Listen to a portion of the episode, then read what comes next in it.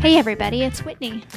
As you know, Drew and I took the summer off from Just a Phase, but I'm here to let you know that we will be back with season two on September 20th. So, mark your calendars, update your iTunes subscriptions, etc., etc. We are so excited to bring you some new features, explore topics both shallow and serious, and interview some of our newest parent crushes. Stay tuned and keep the suggestions for season two topics coming. We have loved hearing from all of you about parenting issues and ideas that you'd like to see us cover. So, we'll talk to you more soon. Have a great rest of your summer because it's not technically over until the end of September.